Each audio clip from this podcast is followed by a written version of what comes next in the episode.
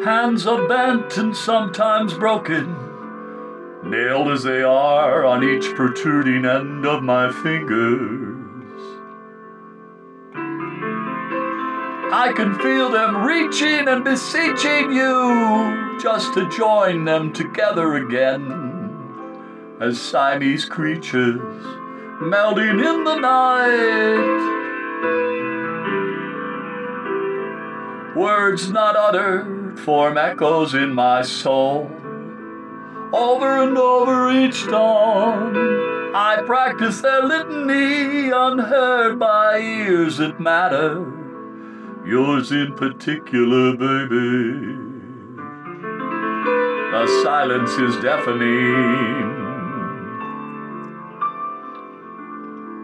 If I could only drape you in dangling participles past your silent earlobes, letting verbs fall over and around your beautiful head in satin whispers and longing stares.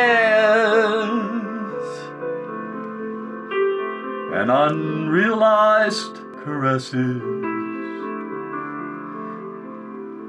Then you would accompany me on the cusp of tulips filled with dew, side by side and savored with the soft, tender feel of your outstretched hand, replaying those cherished moments that drew us close in hopes to catch a line that will return you.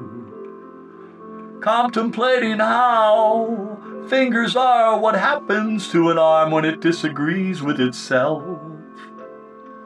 And so love is an anagram of evolve, and we are prehistorical my thick flesh cut by sorrow, but still not severed. Thus I have ten digits to curl around air that twenty once held dear.